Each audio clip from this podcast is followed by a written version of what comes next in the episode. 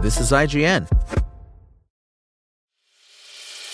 As a long-time foreign correspondent, I've worked in lots of places, but nowhere as important to the world as China. I'm Jane Perlez, former Beijing bureau chief for The New York Times.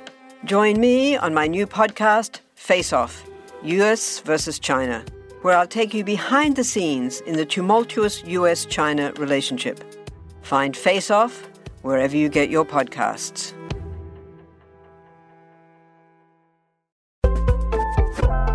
This is IGN. It seems like every video game franchise is getting a film adaptation these days, but one popular game you probably won't see on the big screen anytime soon is Fortnite, according to Epic Games Chief Creative Officer Donald Mustard.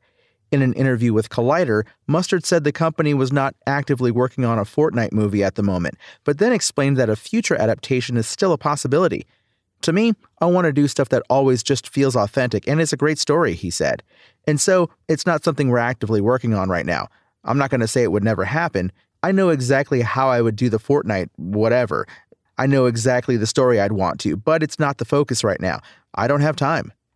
Mustard then added that Epic Games has a relationship with production company Agbo via investment, suggesting an adaptation might happen via that connection one day. But he also noted that given Fortnite's success, he wouldn't exactly have to work hard to get one greenlit. Oh yeah, a Fortnite movie gets greenlit by any studio in a second. It's just there's other stuff we're working on right now. The popularity of video game film adaptations has reached a fever pitch lately, thanks to the Super Mario Bros. Movie, with other films like Sonic the Hedgehog netting a successful sequel and then some, and plenty more game IP including Pokemon, Street Fighter, Minecraft, and so many more in the cards. It feels like only a matter of time before the ever-popular Fortnite caves and joins them in theaters. Spoken Layer.